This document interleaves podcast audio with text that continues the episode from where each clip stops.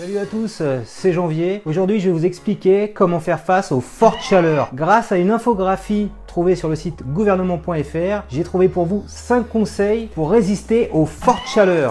Premier conseil, il faut que vous buviez de l'eau régulièrement. En buvant de l'eau, ça va vous permettre de vous réhydrater et d'éviter la déshydratation. Deuxième conseil, il faut vous mouiller le corps régulièrement.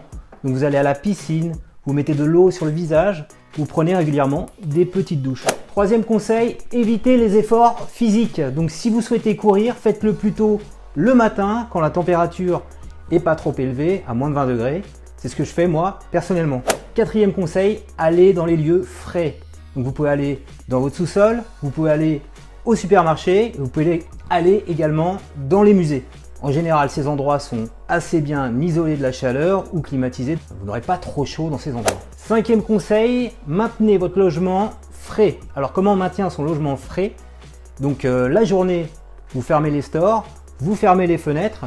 Donc le mieux c'est que vous ayez un appartement bien isolé. Et le soir, il faut faire revenir de l'air frais. Donc dans ces cas-là, qu'est-ce qu'on fait? Eh ben, on ouvre les fenêtres et euh, voilà. Donc si votre appartement n'est pas suffisamment isolé la journée que la chaleur est vraiment trop intense et que vous êtes forcé d'y rester, je vous conseille de prendre une petite climatisation. Donc c'est ce que je fais moi personnellement. Donc j'ai installé une petite climatisation, on évacue l'air chaud comme ça et on n'a que de l'air frais dans une pièce. Voilà, donc vous pouvez trouver des climatisations aux alentours de 200 euros sur internet. Voilà, c'était mes 5 conseils pour résister face aux périodes de grande chaleur. Si tu as aimé cette vidéo, je compte sur toi pour mettre un petit pouce levé et abonne-toi également à ma chaîne YouTube pour recevoir chaque semaine un nouveau tutoriel. Voilà, maintenant que le tutoriel est terminé, je vais pouvoir tout de suite isoler mon appartement.